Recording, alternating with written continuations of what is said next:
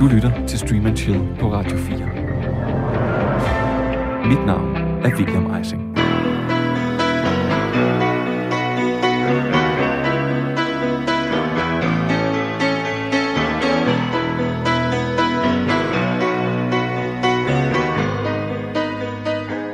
Velkommen til Stream Chills store nytårsshow.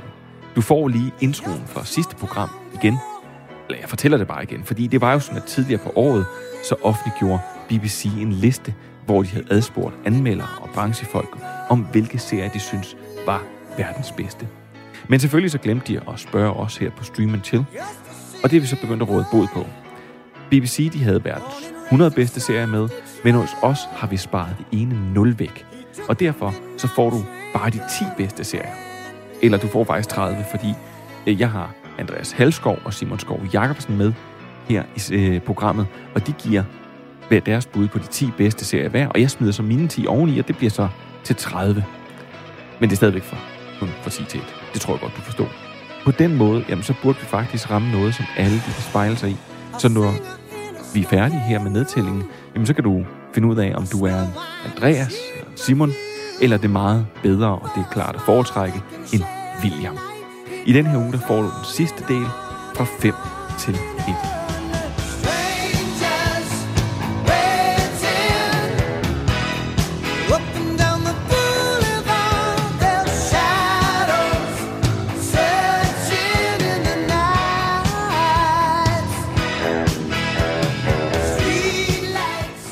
Velkommen til den uigenkaldeligt sidste Stream and Chill i 2021.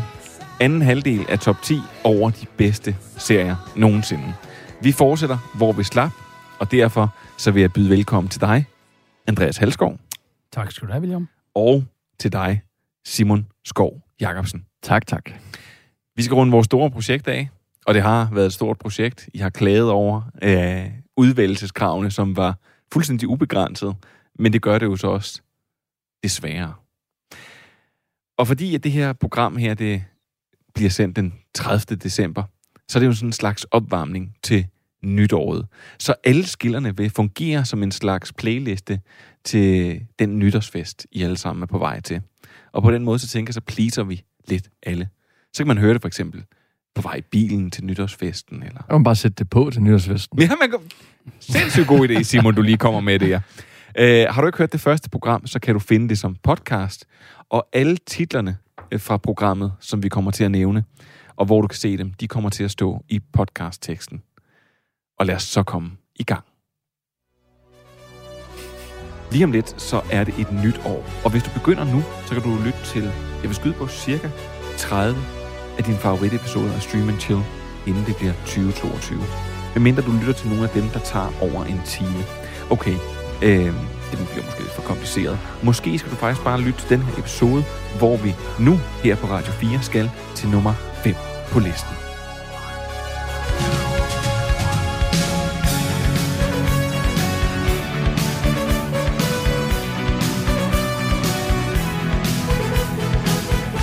Idé til næste års top 10. De 10 bedste Stream Chill episoder. Og så altså en total meta. Ej, Hvad så? Kom med. øhm, jamen, ved du hvad, lad os øh, holde rækkefølgen fra sidste gang. Andreas, du får lov til at ligge for land med din nummer 5. Okay, jeg vil sige, der er jo en lille sjov øh, forbindelse til, du spillede noget Journey for os her, ikke, for ikke så lang tid. kæft, mand. Hvad er, Fra slutningen af, hvad hedder det, den kender vi fra slutningen af The Sopranos. Ja, længe, længe, længe, så tænkte jeg, at The Sopranos, det skal være den skal selvfølgelig i top 10, for det skal den jo, og det er jo den, alle de elsker mest. Jeg kan også rigtig godt lide den, men faktisk har dens uofficielle søsterserie, The Americans, betydet mere for mig.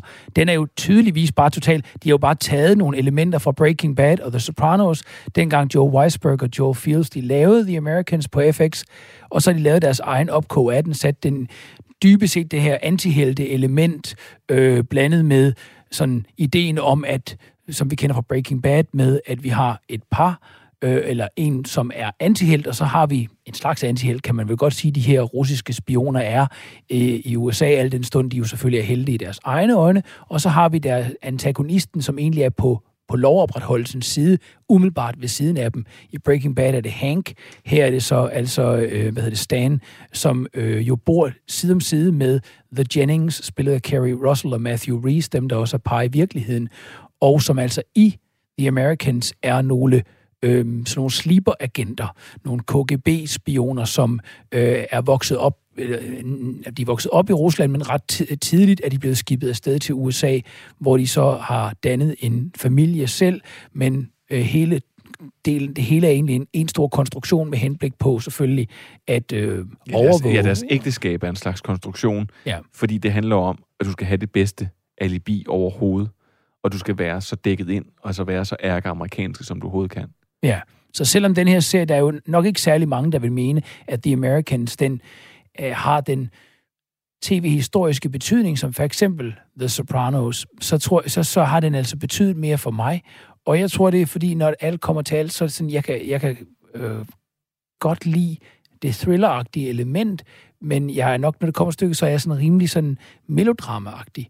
Og der er sådan et klart sæbeoperaagtigt træk, uden at det er sådan irriterende og teatralsk, men der er det her sådan, øh, den er meget sådan, man kommer meget til at føle med karaktererne, og øh, øh, for mit vedkommende i særdeleshed relationen imellem øh, Philip, øh, hvad hedder det, Philip Jennings, og så altså naboen, som så arbejder for FBI, og øh, er det ikke FBI, eller er det CIA, det kan jeg aldrig huske, men som er, ligesom er en del af den amerikanske side af koldkrigskonflikten der. Jeg synes, der var en ting, der gjorde den her meget hele støb for mig. Altså, du ved, øh, sådan en som James Bond ved alle kvinder og alle mænd, at han er bare en fantastisk elsker. Og det er han åbenbart bare sådan helt per definition. Men jeg synes jo faktisk, at i den her serie her, der får du jo løbende sådan glemt tilbage mm. som man for eksempel også har fået i filmen Red Sparrow og sådan noget, hvordan det hele den her nådesløse træning foregår. Og det gør jo, at du skal kunne lave det, der hedder The Honeypot, som er øh, en, øh, en spionmanøvre, hvor det handler om, at du skal tilknytte dig den anden person ved at gå i seng med dem og mm. tilfredsstille dem i og så godt seksuelt. Hvordan gør man det? Det kan man ikke læse sig til. Det skal man lære.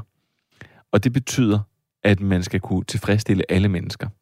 Og der er sådan en øh, sekvens, hvor man netop ser både Carrie Russell gå i, øh, gå i seng med alle mulige mænd af alle aldre, og så ser man øh, hendes, øh, hvad hedder det, hendes mandlige pangdang, hvad er det nu, han hedder? Philip spiller Matthew Reeves. Ja, Matthew Reeves, ja. som også går i seng med alle mulige kvinder, mm. men som også lige pludselig går i seng med en rigtig, rigtig tyk mand med hår på ryggen eller sådan noget. Mm. Altså, den, den har et helt andet lag. Og ja, så er der faktisk givet nogle sæsoner, som ikke er så gode. Men den har, når den er rigtig god, så er den rigtig, altså, rigtig, den rigtig er god. fuldstændig åndssvag, den måde, den starter 6. sæson på, som for mig det er fuldstændig højdepunktet. Altså, der starter vi faktisk med sådan en sekvens, eller det du nævner, det allerførste, som introducerer første afsnit af 6. sæson, det er en montage, hvor vi har, øh, hvad hedder det, Crowded House øh, lige i starten, og den, den sang kører ind over, mens vi netop klipper rundt øh, og ser, hvad hedder hun, Carrie Russells karakter, der, der sidder i sengen og ryger, mens der ligger en eller anden tilfældig partner, hun jo så har haft sex med, ja, ja fordi det er nødvendigt, ikke? Øh, og øh, samtidig så ser vi øh, indstillinger af dem, hvor de rundt og spionerer folk og sådan noget. Det er sådan en, en fantastisk indkapsling af tiden, Nummeret er fra 1986. Nu kan vi forstå, at det er hittet i 87. Skal vide, om det ikke er cirka 87. Det foregår. Samtidig så ser man plakater fra sådan noget, nogle af de film, sådan noget The Pickup Artist, Revenge of the Nerds 2 og sådan noget, som var store film i den tid. Ikke? Og, øh, og, man, og altså, det er bare det er simpelthen så skarpt lavet. Han sidder med en computer, der er modellen fra 1987 og sådan noget. Alt det der, det er rullet ind i en lille fin montage, og serien er pakket med den type montager, hvor man, altså, det er simpelthen, hvis ikke man altså, det er små musikvideoer simpelthen undervejs i den. Det kan måske i sig selv blive irriterende, men altså, øh, det er svært ikke at, at falde helt ind i, faktisk i særdeleshed, synes jeg, Matthew Riss evner som en, der spiller med øjnene, med gestikken, mens man så hører Peter Gabriel, eller man hører Brothers in Arms, uh, Dire Straits, eller man hører, hvad ved jeg, der er jo et fuldstændig vanvittigt soundtrack til den serie. The Americans. Simon? Jeg, jeg sidder lige dele øh, ked af og begejstret over, at jeg aldrig har set den. Jamen, så har du den vil noget du kunne til. Jamen, præcis. Altså, det lyder altså, lige som noget for mig. Og I fodboldspillere har rigtig lange sommer, eller hvad hedder det, vinterferier her i Danmark. Yes. Så du ved, hvad du skal lave der. Jamen, der er noget at give mig til. Hvad er der på din nummer 5? Der er jo ingen tvivl om, at i det øh, fremragende panel, du har fået stablet på benene her i, øh, i radioprogrammet, der øh, præsenter, repræsenterer jeg jo den øh, yngre målgruppe i øh, seg- segmentet, selvom jeg er blevet 31. øh, men det er jo nok også fordi, jeg, der, der bliver ved med at være sådan en bankende øh, teenager, måske endda en teenage-pige inde i mig, som har en kærlighed til de her serier. Og på min femteplads, der ligger skam. Det er Jeg skulle, lige til, jeg skulle faktisk lige til at sige Euphoria. Men Men, det, øh, det, kunne- det, den var jeg også rigtig glad for. Men, men skam blæste mig fuldstændig omkuld. Øh, jeg vidste ikke helt, hvad jeg gik ind til, da jeg, da jeg startede med at se det. Jeg var, jeg var fuldstændig øh, med fra start, som jeg husker det, men vidste ikke, hvad, hvad det egentlig var, jeg øh, sat på. Og så blev jeg bare fuldstændig opslugt øh, lige fra start. Jeg synes, sæson 1 var fantastisk, og det her hele nye serieunivers med, at teksterne kom op på skærmen, og man kunne følge med på hjemmesiden ved at se små klip, hvis man havde lyst til det, og så blev det samlet sidst på ugen. Øh, altså, jeg synes, det var genialt lavet, og jeg synes, det var så spændende. Øh, jeg kan huske følelsen af, øh, da sæson 1 er slut, og sæson 2 går i gang, og man så ser det fra en helt ny karakter, hvor jeg først så var jeg så ærgerlig over, fordi jeg var så opslugt af den historie, der var i sæson 1, at jeg var så ærgerlig over, at man skulle se det fra en anden vinkel nu. Men der gik jo så ikke lang tid før, okay, det var så vanvittigt fedt at se det fra en ny, og så havde man ligesom forstået, øh, hvordan, det var, hvordan det var bygget op. Øh, og så tager den jo fat i, øh, i forskellige selvfølgelig er det meget øh, ungdom og seksualitet og sådan noget, men så er det homoseksualitet i en sæson, så er det, øh, øh, hvad hedder sådan noget, øh, religion, øh, racisme i en, i en anden sæson. Altså, det, jeg synes, den er, det er et, et, øh, et mesterværk, der blev, der blev skabt der, og øh, ja, jeg har jo været sådan teenage-forelsket på skift i de der forskellige karakterer, øh, og jeg gad sindssygt godt have set den, da jeg selv gik i gymnasiet. Det, det må være helt vanvittigt fedt. Omvendt så vidner det jo også om en fremragende serie, når jeg også ryger med på den, og min mor så den også, tror jeg. Og altså, den, den, har, den har virkelig spændt bredt i, hvem den har, hvem den har fanget ind.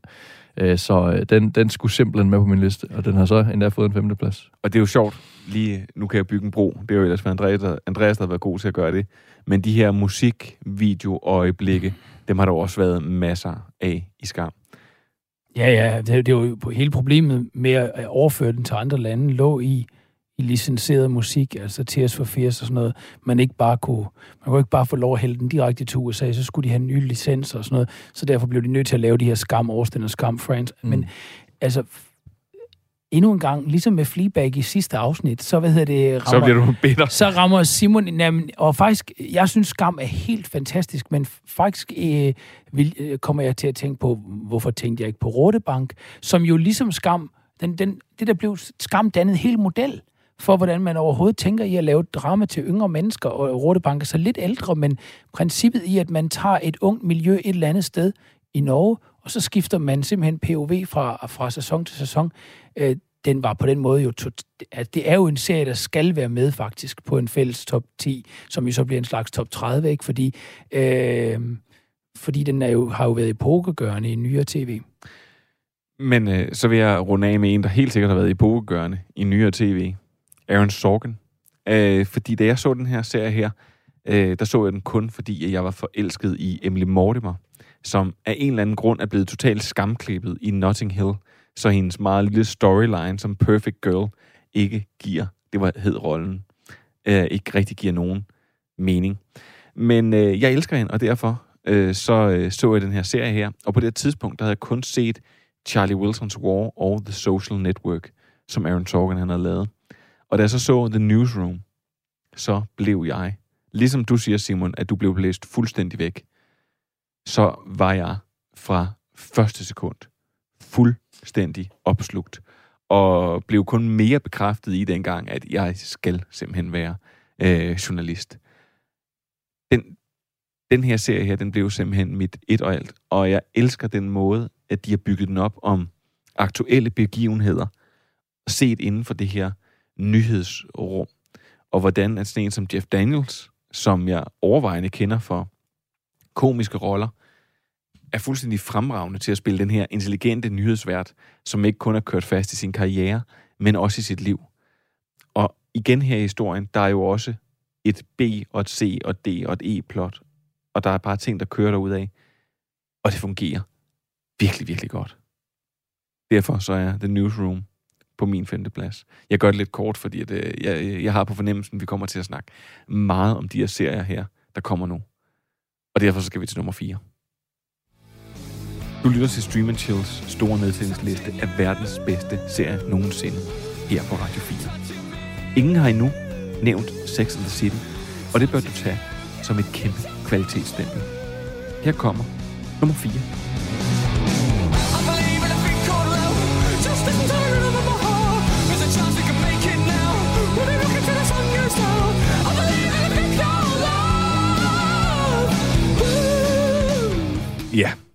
det er jo så forudsynet, jeg er, at jeg bare vidste, at Der det var gamblede du, hva'? Ja, der gamblede jeg. Altså, det, enten er det dig, der er altså, næsten profetisk, eller også så er vi uhyre enkle at regne ud. Ja, det kan godt være, det er det. Andreas, hvad er der på din fjerdeplads? Det er ikke Sex and the City. Nej. Men, øh, men det kan jeg da godt fortryde nu, faktisk. Nej, jeg har taget Ride med. Og øh, prøv at høre, øh, det er jo den danske serie, der har betydet mest for mig. Øh, og jeg, jeg synes egentlig, vi har fået andre gode danske øh, islet, og i det hele taget skandinaviske islet med.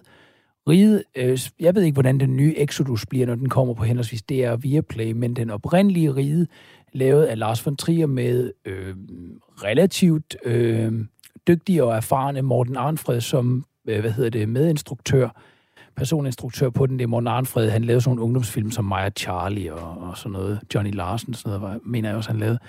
Han, øh, han kommer så med ind over og blev en af, ligesom en af Triers øh, kompaner der på øh, også noget Breaking the Waves og sådan noget. Han, enten var han instruktørassistent, eller også var han som her personinstruktør, fordi Trier, han kan jo godt lide det kunstneriske, men nogle gange har, er han ikke den skarpeste ud i selve personinstruktionen. Og det er en fed lille serie, som, øh, ja, det er vel sådan på en eller anden måde, kan man sige, før vi fik The Office og sådan noget, så er det jo sådan på en eller anden mærkelig måde. Der er jo et lille satirisk, sådan noget workplace sitcom-agtigt over den, blandet med gyserhistorie, ikke? Øh, sådan, der har det et lidt paranormalt tilsnit, ikke? Så vi, øh, vi har jo nogle meget komiske scener, der foregår inde på riget, selvfølgelig skudt med grim, grim, grim æstetik, sådan den her sådan lidt skidenbrune, øh, hvad hedder det, 4-3-æstetik, håndholdt kamera og sådan noget, og hvor de har lavet alle mulige fiksfakserier i editeringsprocessen, der er med til at gøre det yderligere sådan grimt og øh, sådan noget. Han, han talte om dengang, han lavede den, at han ville ligesom også var ideen med dogme, at han ville ligesom tegne, hvad nu hvis man skrev sin signatur med venstre hånd?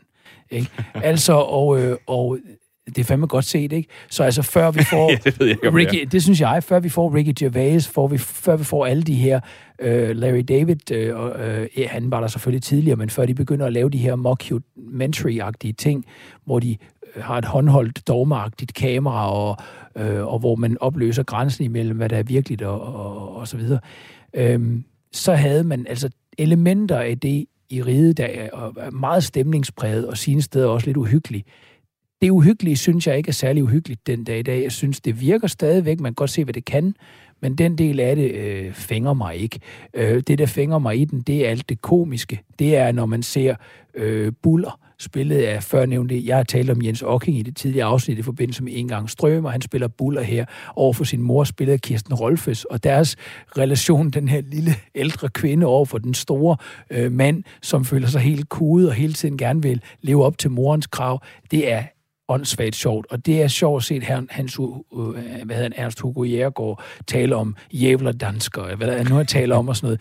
Det er komisk. Så er der alt det der sådan lidt kan vi sige, stemningsagtige, Twin Peaks-agtige, spøgelsesagtige, som vist nok var inspireret af den franske serie Belfegor, og lige så meget som det var af David Lynch, men Der er en Ja. grund til, man kan sige, der er også en grund til, at der kommer en ny version ud af det. Det er jo fordi, det er en, det er en stort elsket serie og en højt skattet serie, som forhåbentlig kommer til at være tilgængelig. Det er den jo ikke lige nu, som jeg forstår det. jeg tror også, det er fordi, det er, det er godt ved, at nu er de presset.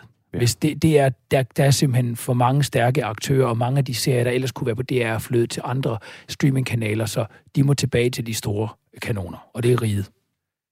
Simon? Yes. Jamen, så er, det, så er det min tur til at bygge lidt bro, øh, fordi Andreas har jo nu af et par omgange fået nævnt The Office, og øh, det er min fjerdeplads The Office. Men, Andreas, jeg er ked af det. Okay. Jeg er ked af det. Men øh, jeg er en af dem, der bedst kan lide den amerikanske. Fair enough. Det er også en god serie. Så, øh, så det er den, der er med. jeg snakkede så sent som for en uges tid siden med min rigtig gode ven, som også ser virkelig mange serier. Og jeg fortalte jo, at jeg skulle lave det her og sådan noget, og så kom vi til at snakke om The Office, fordi han, det var også en af dem, som de, den var stensikker på hans. Og så snakkede vi om det her med den britiske kontra den, den amerikanske, hvor vi jo, vi elsker også begge to den britiske. Øh, og cheferne, Ricky Gervais og, øh, hvad hedder han? Michael Scott. Øh, jeg havde bare glemt skuespilleren lige pludselig. Han hedder Steve Carell. Steve Carell, ja. Øh, dem er vi begge to, altså, de, de går så nærmest en til en for os, altså i, i forhold til, hvor gode de er. Men der, hvor det, det øh, tipper for mig, men det er, det er de andre karakterer. Altså, jeg synes sådan en som Rain Wilson, Stride Shrewd i den amerikanske, jeg synes, det er en af de bedste øh, karakterer i en sitcom nogensinde. Han har også en meget vild trope, hvordan han udvikler sig. Øh, det synes jeg faktisk, at der er en, altså der er sådan et, den har jo sådan et happily ever after uh, The Office, og den kører måske lige en sæson Mm. uh, for meget. Mm. Men den, den sidste sæson, den sidste halvdel af den, fungerer ret godt, synes jeg. Og jeg synes også, at de, øh, altså, de ser nogle sjove ting, og der er nogle sjove ting. Og der er bare nogle, nogle virkelig rørende øjeblikke, og der er nogle virkelig gode øjeblikke. Der, hvor der helt stift sidder og bliver læst op, øh, til, da Janet, hun har sagsøgt øh, Dunder Mifflin Paper Company. Og hans øh, Michael Scott chef, han sidder og siger, øh, øh, Warren, come on, what do you want me to say? He's a great guy. Men altså, det er virkelig Mm. sådan, det, det, det er virkelig hårdt. Nogle af de her ting, der, sådan, der bliver, som Michael Scott, han skal stå model til, og han så bagefter går over, og så stikker han ham hånden og siger, han, thank you, I think you're a great guy too. Altså, der er nogle hjerteskærende gode øjeblikke, og den serie blev båret af Steve Carell, som samtidig også gjorde sig til kongen af That's What She Said. Det må man sige. Det, er, det er en af de... Øh, det er den sjoveste serie, jeg har set, så den, øh, den skulle simpelthen også bare med på min... Helt fair. Jeg er lidt overrasket over, at der ikke er nogen, jeg har haft den her med endnu. Jeg håber da det, fordi den kommer senere. Men der er mange, som, som udpeger den her som måske det bedste nogensinde. Jeg synes også stadigvæk, den er rigtig, rigtig god, og jeg må sige, det er ekstremt tæt i toppen.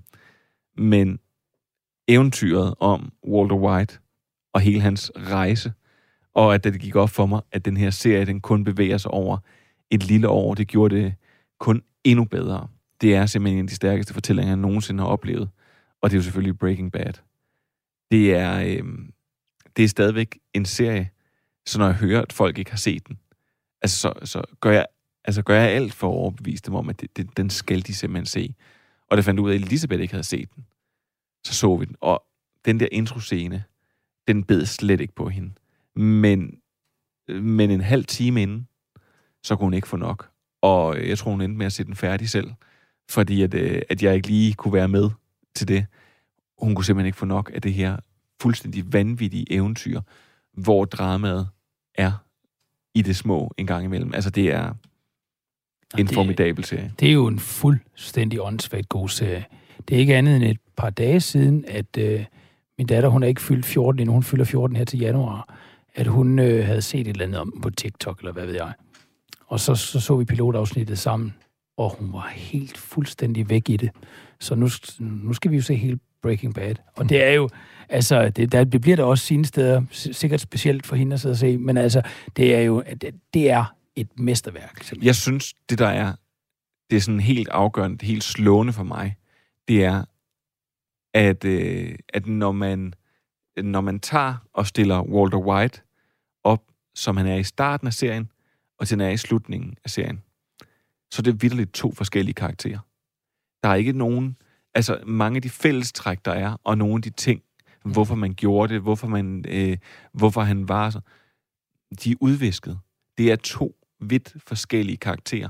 Og det synes jeg er ret vildt, at man over en serie, uden at det bliver karikeret, uden at det bliver, øh, uden at det bliver for mærkeligt at se på, kan lykkes med at gøre det. Det er en af de ting, der imponerer mig. Der er mange ting, der imponerer mig med den serie. Jamen, var det ikke også hele ideen, ikke? Hvordan var det, han pitchede den, Vince Gilligan? Var det ikke også ideen om, at man tog Mr. Smith og gjorde ham til Scarface, ikke? Altså, så ved, ved, ved det, man en ikonisk figur i amerikansk film til en anden ikonisk figur i amerikansk film, hver tilhørende vidt forskellige genrer, ikke? Og, øh, og man tror fuldstændig på rejsen. Det gør man. Og derfor så skal vi videre til nummer tre nu. Ja, endelig top 3. Nu kan alting ske her i Stream Chill, eller det kan det jo faktisk ikke, fordi hvis man trækker alle de rigtig, rigtig gode serier fra, og øh, lægger alle dårlige serier til, så er der måske faktisk ikke så mange muligheder. Nå, anyways, du lytter til Stream Chill, som for øvrigt bliver sendt på Radio 4, og nu får du nummer 3 på listen.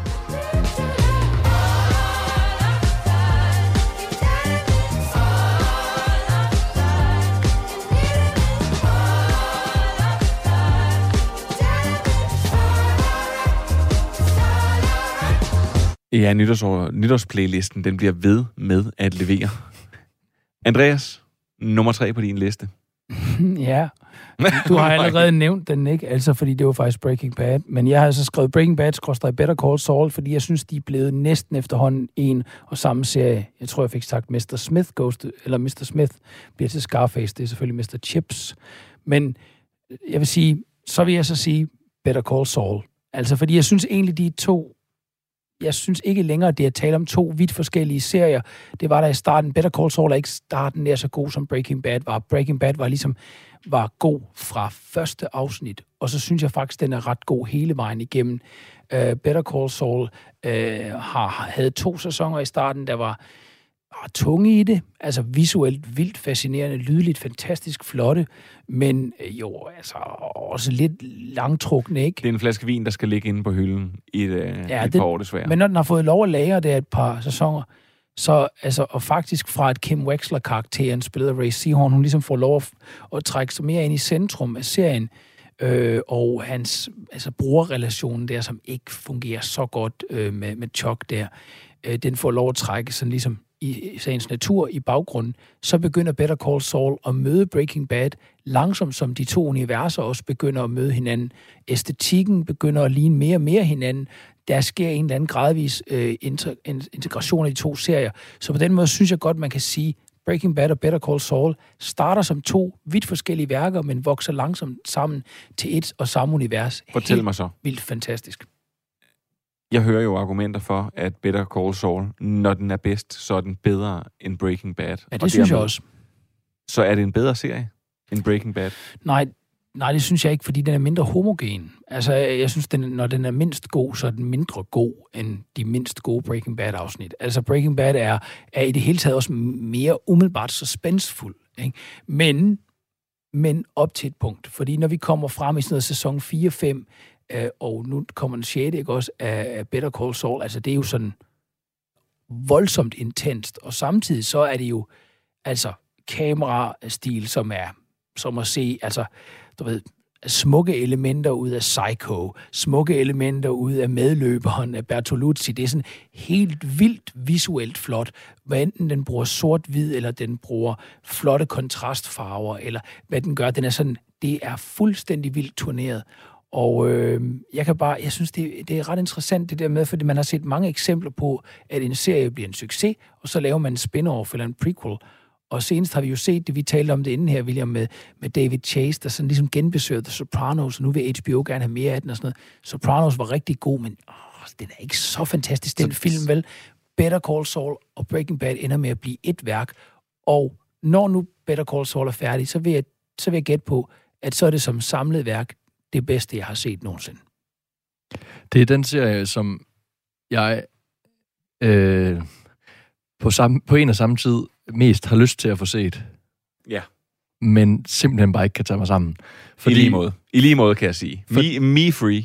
fordi jeg ved, og jeg har hørt det så mange gange, det der med, at man skal lige et par sæsoner ind, og, så, og det kan jeg allerede blive træt af at Ja, høre. Det er og, også en lidt urimelig ting at kræve sit Det, publikum. øh, til sådan to småbørnsforældre her, så er det hårdt. at Ja, det er det. Men, altså, men jeg elsker universet. Altså lige om lidt, så kommer den også på min Breaking Bad. Så altså, det, altså, jeg skal have den set på et tidspunkt, men hold nu op, hvor skal jeg tage mig sammen. Men hvad er der før Breaking Bad så? Yes. Hvad er der på nummer tre? Der er vi tilbage ved øh, dilemmaet, som jeg havde ved Fargo. Det her med, kan jeg så tage en serie med, hvor det primært baserer sig på en eller flere sæsoner?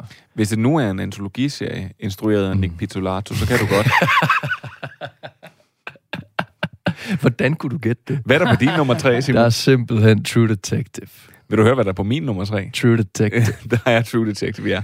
Og, jamen, altså... Du har også taget sæson 2 med. som Ja, præcis. klart Jeg synes, det har været et mesterværk. Ej. Jeg synes, øh, sæson 1 af True Detective, det er, øh, er noget af det bedste, jeg har set. Sæson 2 kom jeg aldrig igennem. Jeg synes, det var noget skidt. Sæson 3 kom det op igen, og jeg synes, det var en hederlig sæson.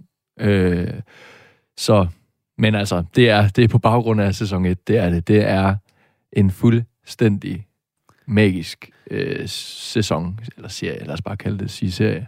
Jeg turnerer jo tit med den pointe, at True Detective sæson 1 er det bedste tv, der nogensinde er lavet. Og så kan man jo spørge mig, hvorfor ligger den så på en tredje plads? Det er fordi, jeg ikke nærer lige så store og stærke personlige følelser som for den, som jeg gør for nummer to og nummer et. Og det lyder jo mærkeligt, men det er en fuldstændig fremragende serie. Mm. Altså, jeg kan huske, da jeg så True Detective det første gang, at på det her tidspunkt spillede jeg også meget rollespil. Og den her, mm, sådan, og det er jo sådan nogle detektivrollespil, og det her, den her morgåde her, den er så omfattende.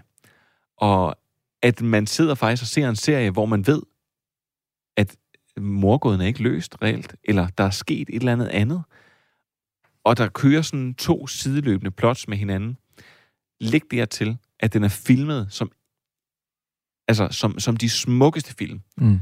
og at øh, man har gjort så meget ud af setdesign, man har gjort så meget ud af at caste skuespillerne, øh, og at skuespillerne på en, på en eller anden måde er modsat af det, som de repræsenterer. At Matthew McConaughey, der skal være den unge sådan, renegade, faktisk egentlig har meget godt styr på sit liv, og hvor Woody Harrelson, som skal være familiefaren, ankeret, det er egentlig hans liv, der sejler lidt. Og når man så ser hele tiden får det her flash forward til, hvordan de sidder og ser. Og Matthew McConaughey, han ligner, han ligner en, der, er- der er løgn. Altså, han ligner en, der har drukket sig selv ihjel, nærmest. Jeg synes, den... Øh, altså, det er øh, noget, jeg kan blive ved med at se. Og jeg opdager nye ting, når jeg ser den. Jeg synes stadigvæk, den er uhyggelig, Den er Og- pisseuhyggelig. når jeg ser den. Og stemningen, der bliver trukket ned over det, det er simpelthen vanvittigt. Og det er jo ødelæggende for Nick Pizzolato karriere. Han kommer aldrig nogensinde til at lave noget, der er så godt. Det har han jo bevist nu i to omgange, at når man har gået og finpudset et værk i så ufattelig mange år, så kan man ikke bare lave noget nyt. Nej, han ville også på en eller anden måde, så var det som om, at øh, nu synes jeg, at toren, den har også fået rigeligt med bank, ikke? men han ville, han ville for meget med den. Altså, det, det blev for, på, på et grundlæggende fortællemæssigt plan for komplekst simpelthen. Man kommer ikke til rigtig at identificere sig med eller engagere sig i historien på samme måde. Etteren, der er, der er selvfølgelig forskellige tidslinjer, som du er inde på, men relativt få karakterer, som er helt centrale. Mm. Så på den måde er det lige, og, og man investerer i de karakterer. Ja, og i de lange enetaler, og i, i de, øh, altså, men også i de der red herrings, altså de der vildspor, de kommer på. Øhm, og det, at, at man har mod nok til at, altså at holde morderen skjult i så sindssygt mange afsnit, og at man har så brugt en så øh, opsigtsvækkende og faktisk virkelig, virkelig dygtig skuespiller i den rolle. Det er, øh, altså det er stadigvæk, den står simpelthen som en perle, og ikke sådan en perle, som kan få en politidirektør fyret eller i store problemer, men som en unik serie. Ja, det var en meget, meget gammel Hold reference. Så vi kører vi på det. Jamen, jeg sidder, når jeg sidder og tænker på True Detective, altså sådan nogle små detaljer, jeg kan, jeg kan stadig sådan nærmest høre for mig og se for mig, den måde Matthew McConaughey's karakter sidder og drikker og knapper de der dåseøl op inde i afhøringslokalet, og sidder og hælder dem ned i svældet og knuser dem lidt sammen og sådan noget. Altså, det, er sådan, det kan give mig helt kuldegysninger at tænke på, fordi det er bare sådan en lille bitte ting, at, at spillet så godt, og ser på samme, t- en og samme tid så øh, klamt og gusten ud, men også ret sejt. Og sådan. Altså, det er ja, så magisk. Der er en sidste ting. Den, øh, der er en scene, den har sådan en helt matador-agtig vibe, hvor at, øh, ligesom da Lea Andersen han bliver låst ude på balkongen, og folk de klagede til DR over, at den øh, scene var blevet klippet ud. Den har bare aldrig nogensinde været med i Matador. Det er noget, Mm. folk har forestillet sig for deres indre øje. Den Øh, med båndene. lige præcis. At man aldrig nogensinde ser, hvad der er på de bånd, men man er ikke i tvivl om, hvad der er på de bånd. Nej. Og det er simpelthen så frygteligt. Ja, den er virkelig effektiv. Også den har jeg været på pilgrimsrejse til. Jeg var, jeg var hvad hedder det, dels inde der på Oak Alley Plantation, hvor det første træskud der, der er lavet der, hvor, hvor hun sidder op ad træet øh, øh for pilotafsnittet, ikke? men også derinde på den der øh, aflukkede føderale bygning, det der gamle fort, Vietnamfortet, Fort Macomb der, som, som de bruger i, i, i forbindelse med slutningen af serien. Der er sådan noget... Det første var meget fascinerende, det andet var sådan lidt mere gusten, vil jeg sige. Og med det, så skal vi til nummer to.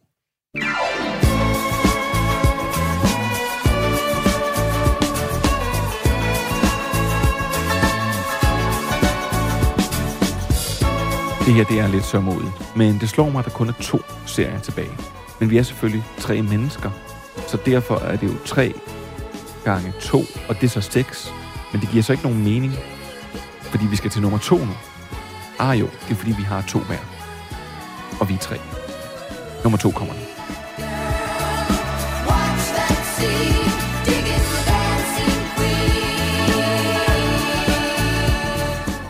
Ja, Andreas. Jeg kan ikke lave en bro til ABBA. Det kan jeg simpelthen ikke, men... Sidder der og rykker rundt i din liste. Øh, nej, min nummer to, det er and Catch Fire, som øh, er lavet af Christopher Cantwell og Christopher C. Rogers. Det er en AMC-serie, der kom i 2000, og jeg har lyst til at sige, det er 2000 og... Mm, jeg kan ikke huske det. 2010'erne engang. Men øh, måske er det sådan noget... Er det, det kan du lige hurtigt finde ud af, William. Er det 17 eller sådan noget? Nej, det er det ikke. Er tidligere 14. 14. Jeg synes, du kan gå videre til at snakke om serien, i stedet Ja. for at gætte det. Men, det, men årstallet er. irriterede mig lige lidt. Hvorom alting er, vi fandt ud af, at den kan ikke rigtig streames noget sted længere, og det har den tidligere kun i Danmark, men det er en fantastisk serie, og en serie, der er lidt undervurderet, synes jeg. Eller i hvert fald ikke bliver nævnt så tit. Den foregår i 1980'erne, og det er tech-miljøet i 1980'erne, som, som vi følger. Men den handler overhovedet ikke om teknologi, eller i hvert fald meget lidt.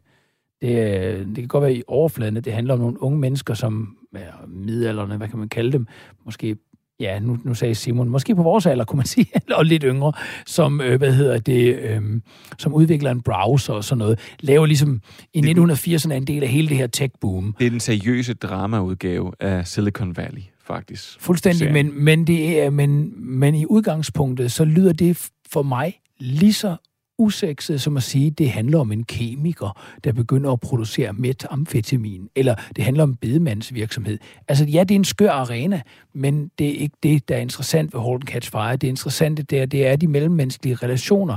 Det er, at vi følger den bebrillede nørd øh, Gordon, som havde sin bedste tid i 70'erne, og... Øh, og nu kæmper for at opretholde øh, både en eller anden form for, om ikke andet middelmåde succes i sit, øh, i sit arbejdsliv, og også en vis succes i sit ægteskab. Kan det holde, kan det ikke holde? Og vi følger Joe, som er, øh, er sådan næsten Patrick Bateman-agtig, i hvert fald til dels, men der er stadigvæk også noget romantisk omkring ham og Camerons karakter deri. Og det er ligesom, det er de der mellemmenneskelige relationer, hvor vi både har, øh, eller internt er de ind, indimellem ligesom konkurrenter, de er indimellem romantisk involveret, de er venner, de er kolleger, og det er, det er de relationer, der er de interessante. Og så hvor, vi, hvor jeg nævnte Six Feet Under før, for jeg kan jo mærke, at de to har for mig en meget stor relation til hinanden, øhm, så er den her bare meget mere egal end Six Feet Under.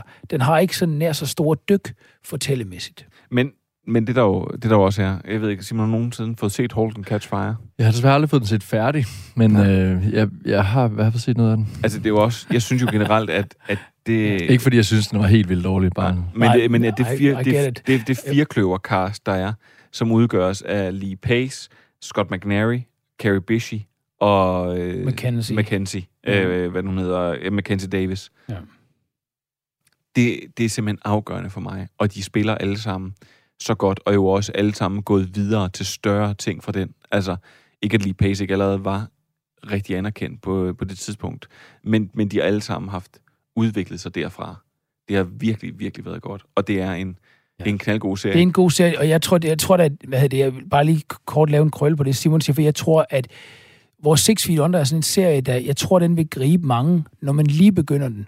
Og så vil man måske finde, at der er nogle, sgu nogle steder, hvor det bliver lidt, lidt tungt nu. Lidt, så er den her lidt tættere på Succession, forstået på den måde, at det kan tage tid overhovedet at engagere sig og investere i den. Øh, og hvis man så lykkes med det, og det er jo ikke sikkert, det gør for alle, men så, så bliver man til gengæld også helt investeret. Og så er der bare senere i den, når vi kommer senere hen, hvor, jamen altså, hold op, fuldstændig vanvittig lækker brug af Dire Straits og sådan noget, hvor man sådan so far away og sådan noget, hvor man, hvor man tuder øjnene ud, altså. Altså, jeg, jeg håber, den kommer, øh, den, den skal komme på en streamingtjeneste i Danmark senere. Problemet har jo bare været, at jeg tror, den er fanget i det her FX-spil i forhold til rettigheder, som lige nu er lidt delt mellem HBO Max og Disney, fordi FX tilhører Disney, men der har været nogle licensierede... Gælder det også for AMC, så det er, er det ikke en AMC-serie? Det kan godt være, det er en AMC-serie, Ja. men der er så blevet vist på Emmy. Anyways, forhåbentlig, så finder den snart vej til Altså, den min, min, streamingtjeneste. min før omtalte serieelskende ven, som jeg øh, øh, lytter meget til, når jeg skal have øh, kulturelle anbefalinger, jamen, han har den som en af de bedste, han nogensinde har set, en af hans favoritter. Så jeg synes også, det er fedt, nu, at du har den med som en toer. kunne være, at vi skulle sætte en date op mellem ham og Andreas. Det kunne være. Simon, hvad ligger der på din anden plads? ja. Jamen, der kommer så Breaking Bad. Jeg har den med på som, som toer. Og øh, jeg sagde det jo også i, igen i det, vores øh, jubilæumsafsnit, at øh, den kunne lige så godt ligge nummer et. Øh, fordi jeg har jo i, i en del år nu, når folk har spurgt, hvad er din yndlingsserie, så har jeg svaret Breaking Bad. Og det er også den, øh, det er også min yndlingsserie af serier, der er afsluttet. så har jeg nok ved at have afsluttet min etter. Men øhm, jamen, vi har jo snakket om den. Den er, den er fuldstændig fantastisk, og som du var inde på, det der sådan er helt afgørende for mig, det er karakterudviklingen. Og det er, ikke, det er især selvfølgelig øh, Walter White, men det er også hans kone, det er også hans søn, det er hans øh, svoger, øh, politimanden, det er, altså, det er, hvad hedder han, Jesse Pinkman, det er, altså, der er så mange, som udvikler sig i forskellige retninger hen, hen over de her, er det fem sæsoner, øh, som, som sammen med et vildt spændende plot øh, gør, at det er en magisk god serie. Og en af, altså, eller, ja, det er vel, jeg lige skal sige, det er min yndlingsserie, fordi den, der kommer som etter, er som sagt ikke afsluttet, så lige nu er Breaking Bad min yndlingsserie. Men øh, det er et, øh, det, jeg er enig i alt, hvad du siger. Ja. Og det har du også bare været, Andreas. Men du har selvfølgelig også kaldt den det potentielt det største værk. Ja, jamen, jeg kan da ikke være uenig i noget af det, Simon siger. Men øh, jeg ville jo ikke være mig, hvis jeg ikke havde noget animation rigtig, rigtig højt. Og det her, det er en serie, som jeg tænker, at lytterne af det her program snart må... Enten har, har de set den, eller også så er de så trætte af, hver gang jeg bringer den op. Er det noget med en hest? Det er noget med en hest. Det er fuldstændig rigtigt. Det er den franske cowboy indianer hest, som jeg har liggende helt utrolig højt. Nej, det er selvfølgelig Bojack Horseman. Og øh, jeg så den øh, til at starte med, fordi jeg har en kæmpe stor kærlighed til Will Arnett fra Arrested Development. Og så blev jeg fanget i et univers af, af de her falderede Hollywood-skuespillere. Øhm, og det er sådan lidt øh, sjove, mærkelige univers, hvor der både er dyr og mennesker. Øh, sådan, hvad det animorfiseret, man kalder det. Øh, de her. Og, øh, og som optræder så mærkeligt, og som, som prøver at billedliggøre livet for en tv-stjerne, hvis tid har været, har været for lang tid siden, og som har nogle store psykologiske problemer, både, altså, jeg skulle sige, kvæg sin, kvæg sin barndom, og som man aldrig nogensinde har gjort noget for at udbedre. Og det er en serie, som jeg har grædt og grin til, og jeg tror, der er mange mennesker, der ikke forstår balancen i den, altså det her, at det nogle gange er dybt latterligt, og det andre gange er så seriøst. Men, men, men det er måske en af de serier, jeg har det, altså det aller, aller største og tætteste forhold til. Og det, jeg har gjort, det er, at hver gang der er kommet en ny sæson, så har jeg sat mig ned i god tid, og så har jeg lige set alle sæsonerne op til, og så har jeg set den. Øh, og så så jeg den ud i en køre efter den sidste øh, og sjette sæson var kommet igen. Så øh, jeg har vel efterhånden set den en, øh, en syv gange eller sådan noget. Det er et, for mig et, et, af de, et af de bedste eksempler på, hvad det er, Netflix har kunnet. Og, øh, og derfor så, øh, så skal den simpelthen ligge så højt. Det er en, det er en formidabel serie. Og øh, når jeg møder folk, så enten så fortæller jeg dem om det, og så har de set tre afsnit, og siger, at de er fuldstændig på månen, eller også så giver de mig fuldstændig ret i, at den, dens berettigelse. Og med det, så skal vi have udløst spændingen. Og nu skal vi til nummer et.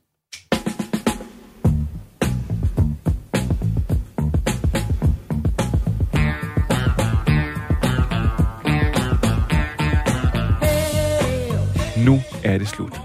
Og vi løfter sløret for vores bud på verdens bedste serie nogensinde her i Stream Chill på Radio 4. Er du klar?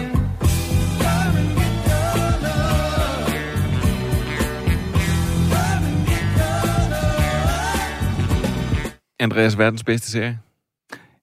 For mig er det jo Twin Peaks. Altså, jeg ved... Det vil du også sige, ellers så udhulede du hele dit karrieregrundlag. Ja, ah, men jeg, jeg tror faktisk, jeg har sagt tidligere, at det, jeg synes, verdens bedste er den jo ikke. Men for mig er det den mest betydningsfulde serie, der nogensinde har været. Hvorfor? Jamen, det er den af utrolig mange grunde, men Så giv den store overvejende. Simon han nævner den væsentligste tidligere, det er, handler om stemning for mig. Altså, der er der masser af narrative elementer i den, der kunne have stået stærkere. Der er der også, altså hele ideen med, at David Lynch og Mark Frost møder hinanden, en kendt skriver fra Hill Street Blues og Million, uh, Six Million Dollar Man og sådan noget, og så uh, David Lynch, en kendt, øh, hvad hedder det, arthouse-instruktør, der har lavet sådan noget som Elefantmanden og Blue Velvet, de møder hinanden og beslutter sig for at lave en slags øh, krimi, uh, sat i det, hvad hedder det, nordvestlige USA op i The State of Washington, og koble den sammen med sæbeopera, sådan i stil med sådan noget øh, gammel 50'er sæbeopera. Det er en sjov idé, synes jeg. Og, øh, og, det er så, og det er så det, der ligesom er kernegrunden i, i, i Twin Peaks, men man kan sige, at de sabobragtige elementer kommer til at fylde meget undervejs, også på en parodisk måde, og gør også, at, at anden sæson, den kommer i 1990-1991 på ABC, efter at den ligesom bliver accepteret øhm, den er noget uegal. Ikke? Så altså, øh, jeg synes ikke, man kan sige, altså nu har vi nogle af de, jeg lige har talt om Breaking Bad, og øh, altså nogle af dem, jeg forventer, der kunne ske at komme nu her, når for eksempel Simon lige om lidt nævner et, tror jeg, meget mere tight værk. Altså den her, ikke, Twin Peaks er ikke tight. Altså Twin Peaks er sine steder, synes jeg, fortryllende og magisk, og den havde en vanvittig stor betydning for mig i, øh, i mine formative år, og stadigvæk synes jeg, der er enkelt afsnit, som er helt åndssvag simpelthen, er vilde, vilde. Og for mig er det ikke nødvendigvis, selvom alle har besunget den første sæson, som jo er en naturligvis mere stram sag. ikke? Det er en kort, kort lille afrundet størrelse, kan man sige. Øh, og den tredje sæson er der andre, der har bero- besunget, fordi den er så artsy.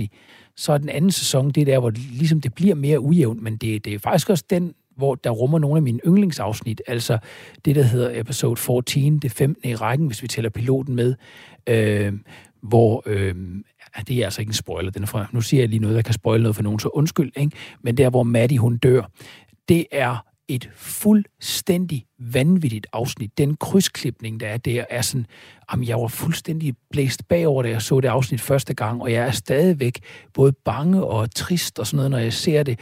Og øh, den måde, hvorpå man hører i starten af afsnittet It's a Wonderful World øh, på, på pladespilleren, og senere så i afsnittet, mens at mordet foregår, så hører man den der pladespil, der bare kører i en tom rille, ikke? der i udløbsbordet. Og altså, det er Altså, det er fuldstændig vildt. Altså, og, og starten af anden sæson, det allerførste afsnit af anden sæson, er magisk, og det er som om, at David Lynch tager al, hvad hedder sådan, forventning til god underholdning og smider det ud i toilettet. Ikke?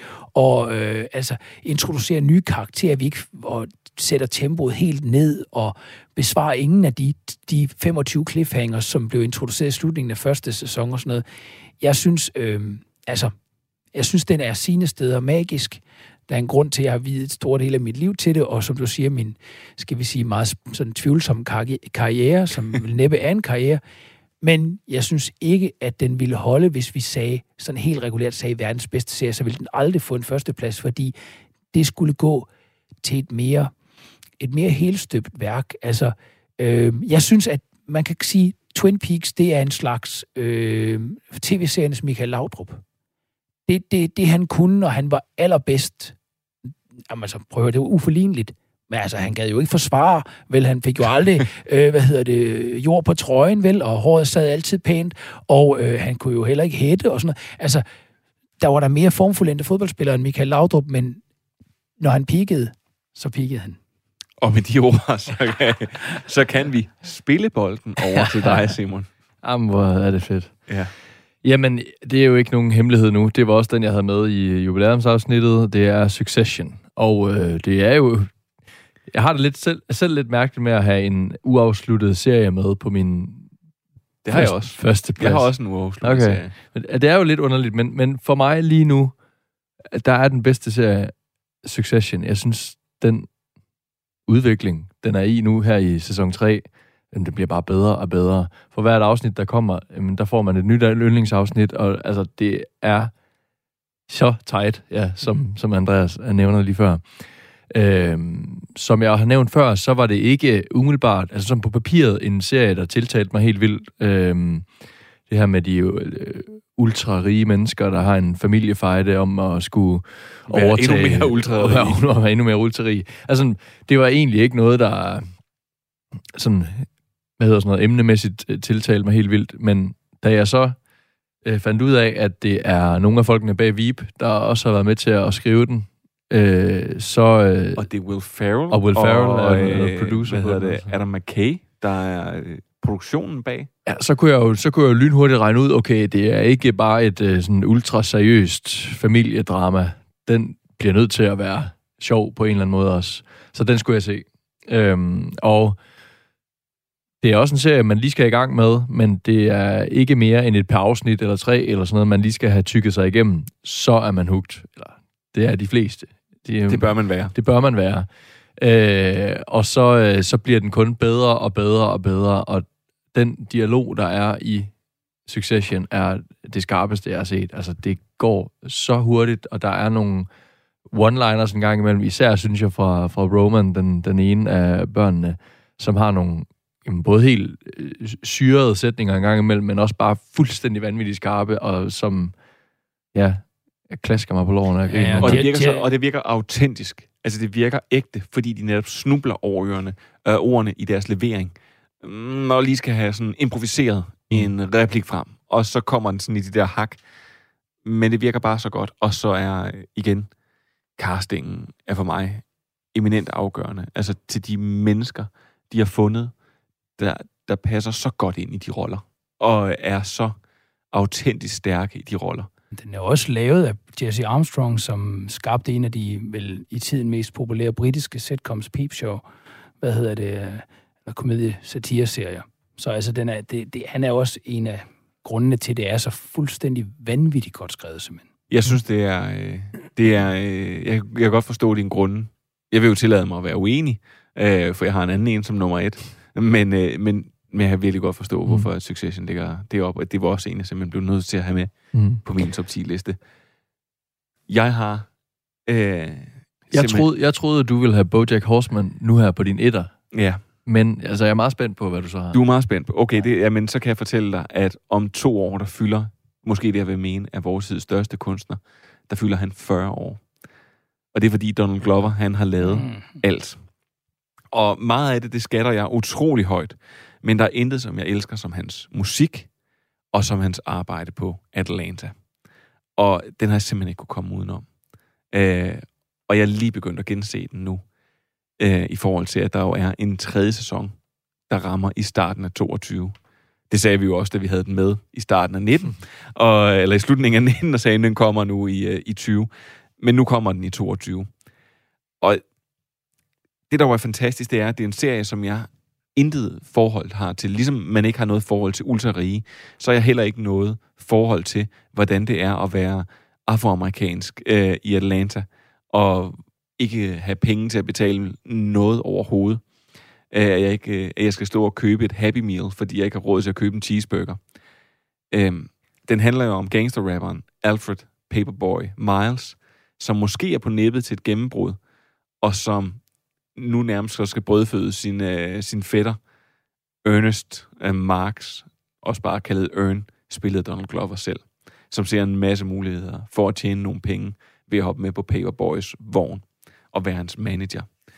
Og vi er ved at løbe tør for tid, så derfor vil jeg gøre det kort og sige, det er jo bare en, det er en rejse ind i noget, jeg slet ikke, et sted, jeg slet ikke kendt, men den her rejse bliver så autentisk, og den bliver så godt beskrevet til, hvad der sker, når du bliver anholdt, eller til, hvad der sker, når du virkelig ikke har nogen penge, eller til, hvad der sker, når du egentlig måske burde holde din kæft som øh, afroamerikansk mand, men simpelthen ikke kan, fordi du føler, at hvide mennesker pisser på din kultur.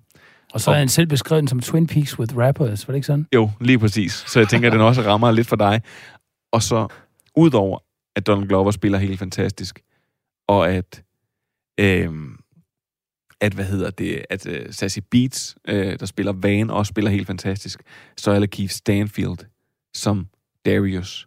Øh, han er Helt blæst. Ja, det han er helt den. Men, men, men, men genial. Og så er der jo faktisk også noget, som jeg synes, de slipper rigtig godt fra.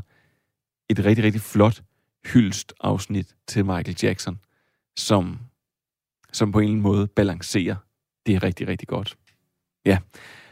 Tak for i år. Skal der lyde her for Andreas, Simon og mig.